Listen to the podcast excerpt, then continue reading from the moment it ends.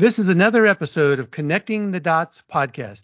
I'm Skip Stewart, Vice President and Chief Improvement Officer for Baptist Memorial Healthcare. Hey, everybody. I'm H F Mason. I'm a general surgeon and Chief Medical Officer at Baptist Memorial Hospital DeSoto, and I'm also the Chief Quality Officer for the Baptist system. And hey, everyone. I'm Jake Lancaster, and I'm an internal medicine physician and the Chief Medical Information Officer for the Baptist system. Well, I am so excited that today we have Oscar Trimboli. And Oscar uh, his, has an amazing background, but we're going to talk about his new book, Deep Listening, Impact Beyond Words. And I really enjoy this little book. It comes with some practice cards that you can practice the skill of listening. But for right now, uh, Oscar, would you tell our audience a little bit about you and about your background? Thanks, Skip. If we go back to two thousand eight, I'm sitting in a boardroom between Sydney, Seattle, and Singapore, and we're negotiating the annual budget for the year. This is quite important because people lose their jobs if we get the wrong budget, unlike a medical system where people lose their lives. And at the twenty-minute mm. mark of a ninety-minute meeting, my vice president looks me across the table and says, "Oscar, I need to see you immediately at the end of this meeting." So at the twenty-minute mark, I'm just thinking, how many weeks of salary have I got left in the bank account, because I'm surely going to lose my job. The meeting actually finishes early. It finishes at the seventy-minute mark. And as I close the door, Tracy says to me, "You have no idea what you did at the twenty-minute mark, do you?" And as I walk towards her to sit back down in my chair, I think to myself, I'm getting fired and I don't know why. As I sat down, she said, "Oscar, if you could code the way you listen, you could change the world." And despite this profound moment of listening insight on her behalf, the only thing that was going through my head was, woohoo, I haven't been fired. And from that point on, um, I've been coding how to listen into the books, into the playing cards, into the online quiz, into our course, into the various guides and workshops that we do, and along with the Deep Listening Ambassadors, which is a community of like-minded workplace professionals. We're all on a quest to create one hundred million deep listeners in the world, because we know the cost of not listening is poor quality care, it's a poor patient experience, and it could be the difference between life and death. So that's what's got us here today. Oscar, once again, thank you very much for being here. And I was looking at your website, and, and one thing that really stood out to me was, you know, we talk about communicating, and most of us, I know I do, when, when I think about communicating, the first thing I think about is is, is talking and, and getting my point across and, and saying what I want to say and communicating what I think needs to be communicating c- communicated. But but you. You, you you made a point that that's so simple, but we don't ever think about it, that communication, fifty percent of it is is actually listening, or should be listening. Talk to us about that a little bit. Yeah, I think the difference between a good listener is a good listener listens to what is said, and a great listener listens to what is not said. And I'll talk about the neuroscience of listening in a moment, but most of us are trained in how to speak. To some extent, uh, communication training is typically about how do you communicate a message. But a really impactful listener will actually alter and shape the way a speaker communicates. When you understand that communication is fifty percent speaking, fifty percent listening, I doubt many of us have spent fifty percent of our professional development time trying to improve our, our listening ca- capacity. So I'll save you all that time and all that professional development. Here's three numbers that you need to know. If you know these three numbers, um, you can almost switch off the podcast and, and go and play. one twenty-five, four hundred, nine hundred. one twenty-five words per minute is my speaking speed. four hundred words per minute, your listening speed. Now, for some of you, you may be listening to the podcast at one point five speed, one point seven five speed, maybe even two times speed. But you can listen much faster than I can speak. And as a result, you're programmed to be distracted. It's happening for you right now while you're listening to me. I can't speak anywhere near as fast as you can listen. We know blind people, with people who are visually impaired without distraction, can listen at up to three times speed and have complete comprehension. Now, the next number is nine hundred. And if you had to remember any of the three, remember this number, the nine hundred. nine hundred words per minute is your thinking speed. And if you've done any higher levels of education, your thinking speed may go anywhere up to two thousand words per minute. The average thinking speed is nine hundred words per minute, but you could be thinking it up to two thousand. Now, the maths is really important here. If I am thinking at nine hundred words per minute, but I can only speak at one hundred twenty-five words per minute, it means that in any one minute session, you're hearing fourteen percent of what I'm thinking. This is why it's crucial to pay attention to what people don't say, as well as what they do say.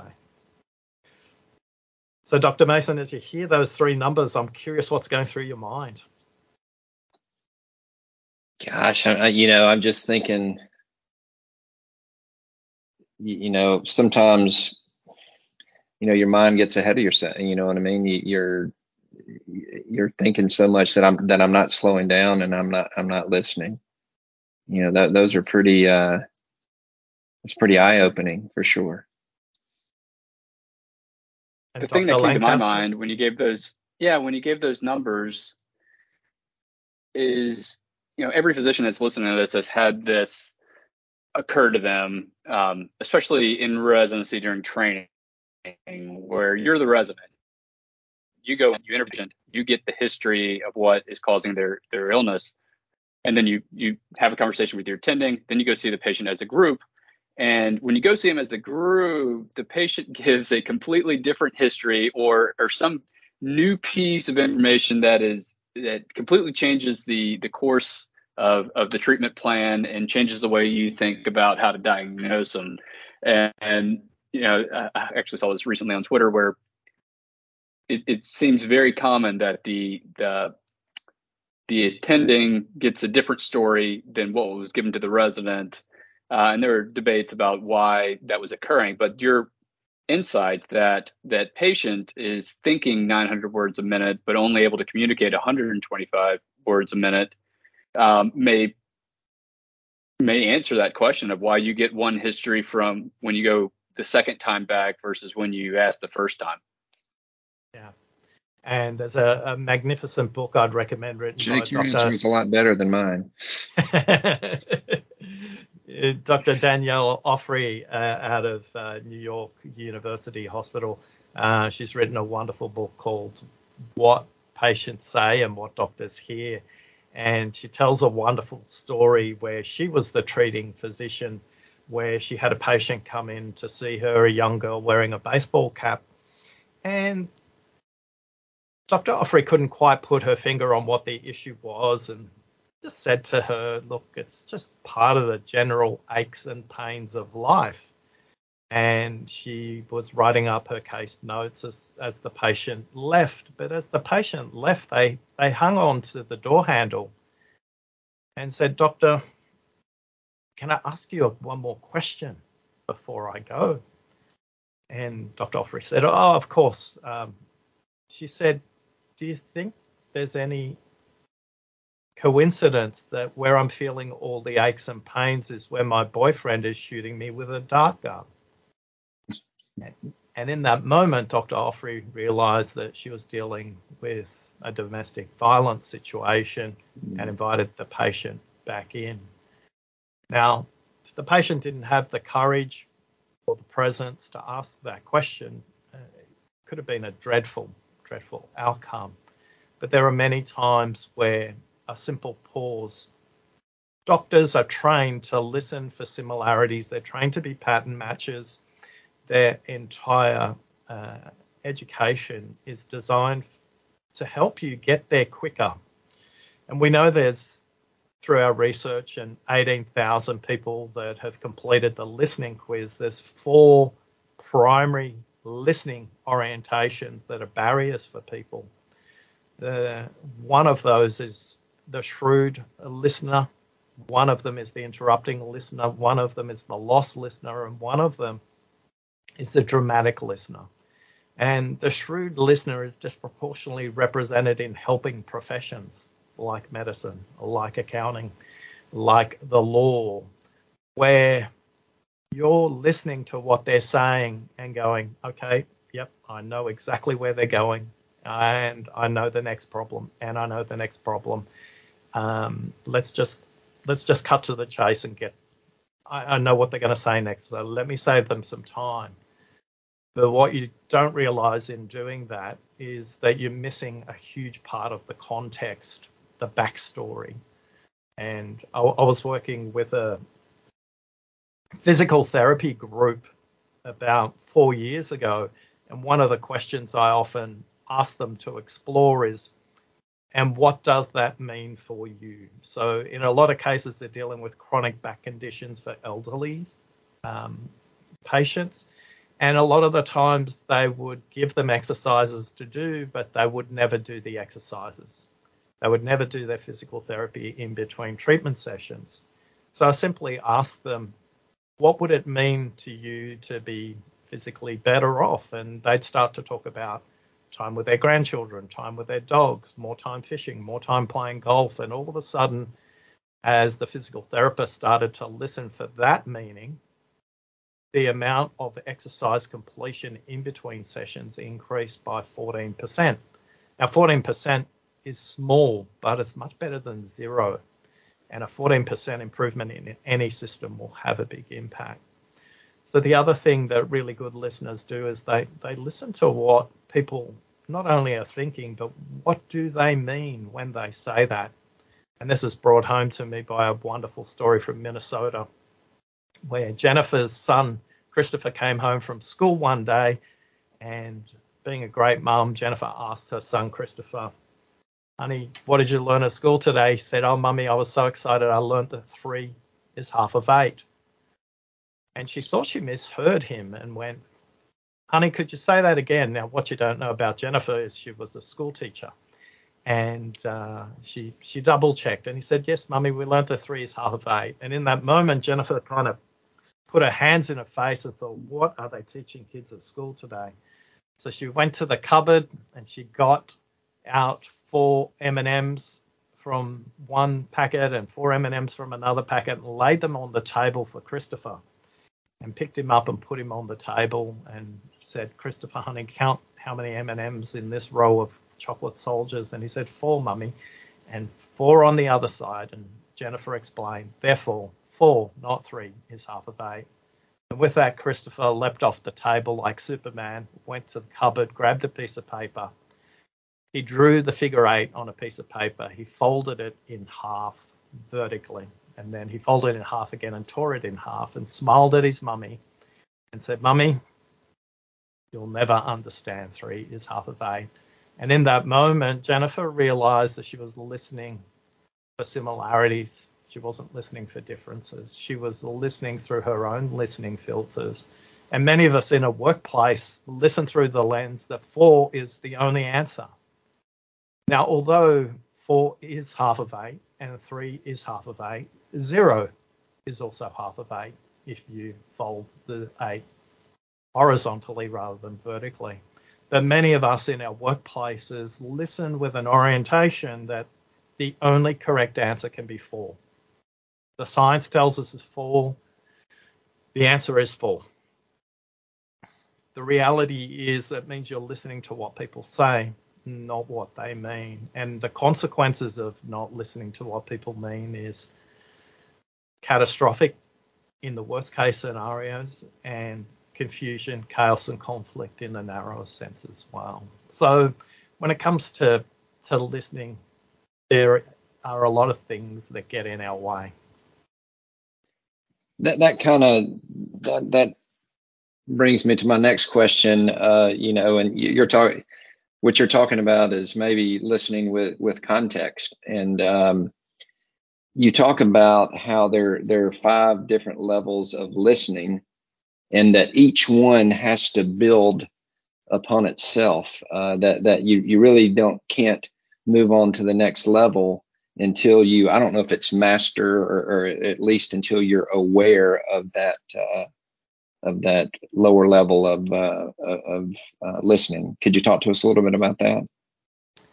Yes, if you think about these levels as foundational, building on each other, um, with Doctor Mason, it's about consciousness, not mastery at each level. A lot of people say to me, look, Oscar, listening is hard, it's draining, I don't have time for it. And I say, you're doing it all wrong. Uh, listening is light and easy.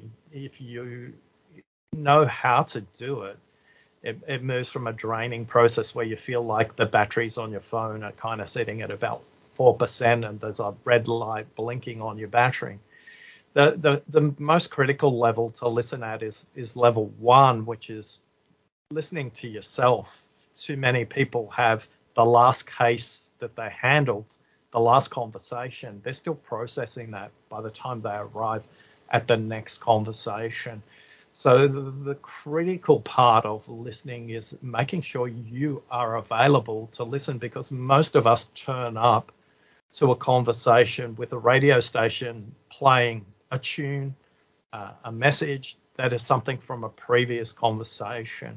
So for many of us, the really critical thing to do is to, to manage our electronic notifications so we can be present. In emergency situations, I, I know you can't switch them off, but we're in medical systems, we're not all in emergency situations. And, and one of the biggest culprits now are these connected watches. Uh, these connected watches, just, you know, you you thought the phone was only on your hand. Well, now it's the connected watch is stuck to you. So even that one in managing your notifications. I, I know the research from nineteen seventy-three that was done by the slot machine industry in Las Vegas to make sure that they grabbed your attention to keep putting money into the slot machine. That same research is used by computer software companies to make sure you respond to the beeps, the buzzers, the little red notifications on your phone, or, and all of that. So all I say is be conscious to use the technology. Don't let the technology use you. Don't react to the technology. And for many of us, just the simple act of drinking a glass of water before we go into a conversation, we'll send a signal to parasympathetic nervous system to go, hey, just everything's okay, settle down, and drink water during a conversation at least every thirty minutes as well. So, so level one, Doctor Mason, is listening to yourself, and then we move through other levels. But eighty-six percent of people in our research database of eighteen thousand people are stuck at level one. They're so distracted that they can't even have the awareness to start to move to content, context, unsaid, and ultimately meaning. You know, as an aside, and to your point about the wearables, uh, I was reading something um, that was talking about uh, residents in hospitals that had wearables, uh, you know, monitoring their heart rate, you know, continuous E K G monitoring. And they were looking at the tracings, and at some points in the night, they would get this uh, what's called a T-wave inversion, which, you know, if you see that in a patient on an E K G, it can be worrisome that they're having some sort of uh, you know, ischemic event or something like that that you know, make you concerned about their heart. Um, and it turned out when they traced it back, it was when they got paged. Uh, so they were getting paged, um, and then they would get this event that was showing up physiologically on their on their E K G tracing. Um, which just, just makes me cringe every time I get paged now. Um, but going to back to your, you know, deeper into your point on distractions, you know, when smartphones came out, uh, it was already a crisis. Everybody's on their phone. You couldn't have a real conversation. Everybody had their phone out at the dinner table, um, responding to text messages, looking at other apps, and you couldn't have a conversation. Now, I feel like in the past couple of years, as video conferencing has become ubiquitous, all of our meetings are, are video based, and I'm constantly distracted by email and other things that are going on on my, you know, I have two monitors, so you can't tell what I'm I'm doing on my separate monitor, and could be responding in email, but I should be listening to you. Uh, and sometimes I found myself trying to rewind the live video conference so I could hear what was just said because it was something important. I don't know if anybody else has had that sensation. But I just wanted to get your thoughts on on that transition from, you know, smartphones being bad as it was to now this new medium where I feel like it's gotten worse to to really feel like you're listening. Yeah, and uh, we can tell when you open your email because it'll wash a white light across your face because most people don't have their email in dark mode. So for the, the, the skilled listeners out there on video conference, we know when you have that second monitor up with with the email as well. So enable dark mode is what I heard. Yeah. Also, um, you know, we we've On, on on our research work, we, we've done some work with with the folks over at Stanford uh, and the work they've done around Zoom fatigue. Humans are not physiologically wired to sit or stand in the identical space for extended periods of time with minimal movement. So Zoom, Teams, all these video conferencing technologies, if they're used for extended periods of time, there is a diminishing impact that it has. So we've written the ultimate guide to listening on a video conference. And in that, one of the first things we say to people is, is video the right modality for the conversation to take place? Particularly in paired or three-way conversations, a telephone call could be just as effective, and it will reduce the amount of time you spend together. The other thing is a good host for a video conference will change the modality of any conversation every eight minutes. That's about the longest continuous time you can have a workplace person in a space where they can concentrate fully on the concept. Then you may play a video, you may go to chat, you may go to a poll slide, you may go to a breakout room, but it creates movement for the person, mental movement. The other thing you need to do every fifteen minutes is to create physical movement for the people in the, in the conversation as well. So whenever I'm on video conference, I'm always standing up. So I know my diaphragm's fully extended and I'll, my back is not in a position that's hunched over. A good host will invite everybody to do some kind of movement every fifteen minutes as well. But a lot of us don't know what good video hygiene is. We've just been given a laptop, we've been given a computer with a video, and, and off we go. And we try and mimic a lot of face-to-face concepts into the virtual environment. Now, a dirty little secret you don't know about me, I was selling video conferencing software in nineteen ninety-six. Yes, that's how old I am. And it's been wonderful to see the technology evolve, but the biggest evolution of that has really only been internet bandwidth. The underlying technology itself hasn't evolved that much.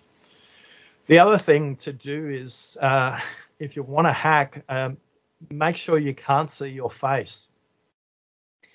And uh, switch your face off so you're not staring into your own face. If you're the host, you should be in gallery view. But if you're not the host, you should only have the active speaker view on. If you're trying to look at a whole group of people simultaneously via video conference, the cognitive fatigue on that is huge. And, and the work that the Stanford group have done around video fatigue there, uh, they go through the five different reasons why fatigue impacts people. And one of those is um, trying to look at people in gallery view. You would never do that in a face-to-face meeting. You might get a quick scan of the room, but you'll tend to focus on one or two people and look at their eyes. By the way, in a video conference, if you get distracted, just see if you can notice the color of the active speaker's eyes, and that'll reset your mind back into the conversation as well. So, Doctor Lancaster, it's really tough if you don't know the practical hygiene around video conferencing. And the, and that guide, the ultimate guide to video conferencing, only came about because clients were screaming at me, going, "Oscar, that all that listening stuff you've done in in face-to-face, well, that's good, but we're living in the video world right now. Help us out." Well, now I feel bad because it's been fifteen minutes and we have not gotten you to do anything physically active during the conference. We need to build that into the program, Skip. Yeah, we sure do. We sure do. Oscar, uh, you know, a lot of us will say, I'm not a very good listener, or I'm naturally not a good listener. And other people, and, and I think there's some truth to that. There, there are some people who their personalities make it much easier for them to listen. But, but let's talk about your book a little bit, called Deep Listening. And, and, and before we started recording, you know, we talked about listening as a skill, and, and, you know, any skill Uh, requires practice, and and any skill can be improved upon with practice. And and, and I'm sure your book uh, delves into that a lot. Well, listening is our birthright. One of the very first skills we learn inside our mother's womb. At thirty-two weeks, we can distinguish the sound of our mother's voice from any other external sound. And two weeks later, we can start to distinguish Beethoven from the Beatles, from Bon Jovi or Justin Bieber. And yet the minute we come into the world, we're kicking and screaming, and we start to learn to get people to pay attention to us by speaking or screaming as you would be as a child. So listening is something that we are born to do, but a lot of role models around us, we tend to learn to listen the way we are parented. And many people say to me, Oscar, how do I get my children to listen? And I say, well, the good news and the bad news is you're already teaching them that through your example. So when mm-hmm. it comes to our listening, it, we mentioned earlier on, and you can go to listening quiz dot com and take the seven-minute quiz and find out what sort of listening barriers are in your way. There's four primary ways people listen in the world. They listen for emotion. This is the, one of the barriers for the dramatic listener. Uh, they listen through time. This is the barrier for the interrupting listener. They're very productivity-orientated. They want to get to the point quicker. The lost listener, they're drifting off, they're distracted. They don't understand their place in this conversation. And this is why the role of the host is really critical to say, you know, hey, we've invited everybody here today. My expectation is from you, from you, from you, from you. But a lot of people may get invited to a meeting and they're not sure of their context, so they'll kind of be vague. And they have a responsibility if the host doesn't explain it. What role would you like me to play today, or how would you like me to listen? And, and then the final one is is people who listen through problem-solving orientation. They're very tactical. They're very progressive. They, they just want to get to the next step. We call those the shrewd listener. But in trying to solve not just the first problem, but the second problem and the third problem, they're probably not listening to what that person means. They're probably listening just to the very first one hundred twenty-five words they say. So listening is a skill, it's a practice, and it's also a strategy. My recommendation is there's no perfect listener in the world. Your job is just to have a better next conversation. That's all. Just have a better next conversation. And, and for many of us, if we can be present in the conversation, we just want to discover the next one hundred twenty-five words. That's all. If we can just discover the next one hundred twenty-five words, everyone's going to be better off, the speaker, the listener, and the outcome. So here's three quick questions that I want to give you to practice. By the way, if you're asking a question that's more than eight words long, it's probably biased. The shorter your questions, the more likely they are to be questions, as opposed to a statement with a question mark at the end. So here are the three questions. I'm very guilty of that. uh, depending on the context, me too. So don't worry about that, Doctor Mason. Uh, the three questions are, tell me more. The next one is, and what else? Or you can abbreviate that to simply say, and. And then the last one is the most powerful. It's also the shorter. So listen really carefully to this one. Here it is.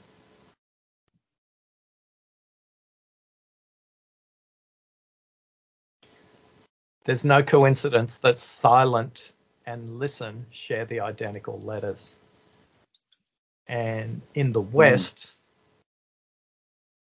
we are addicted to filling the silence. In high context cultures like the Inuit of Canada, uh, China, Korea, Japan, the Aborigines of Australia, the Polynesian cultures of the Pacific, silence is a sign of wisdom and authority. And silence is used to presence the group and the other person to start to listen deeply to what they say. When you do these three things, your meetings, ironically, paradoxically, become shorter because the speaker gets to what they mean rather than what they say the first time. Well, you now understand, uh, Doctor Mason and Doctor Lancaster, why I tend to be silent on the podcast. No, it's that wisdom, all, huh, Skip? Yeah. No, in all, in all seriousness, uh, Oscar, this has been fantastic. Uh, I'm so excited to uh, jump in and uh, and start reading the book. And I love the idea that you have practice cards that come with the book. I just think that's so good. Uh, if we're going to call it a skill, then we have to have a way to practice it. And Oscar, thank you so much for the work that you're doing. I know that I uh, follow you on LinkedIn, and you're just putting some great content out there. And so on behalf of Baptist Memorial Healthcare, Oscar, I just want to say a big hearty thank you. And we so appreciate your willingness to come on and, and speak to us about a subject that we need uh, to continue to improve on. Thank you so Thanks. much. Thanks for listening. Thanks, Oscar. Thank you.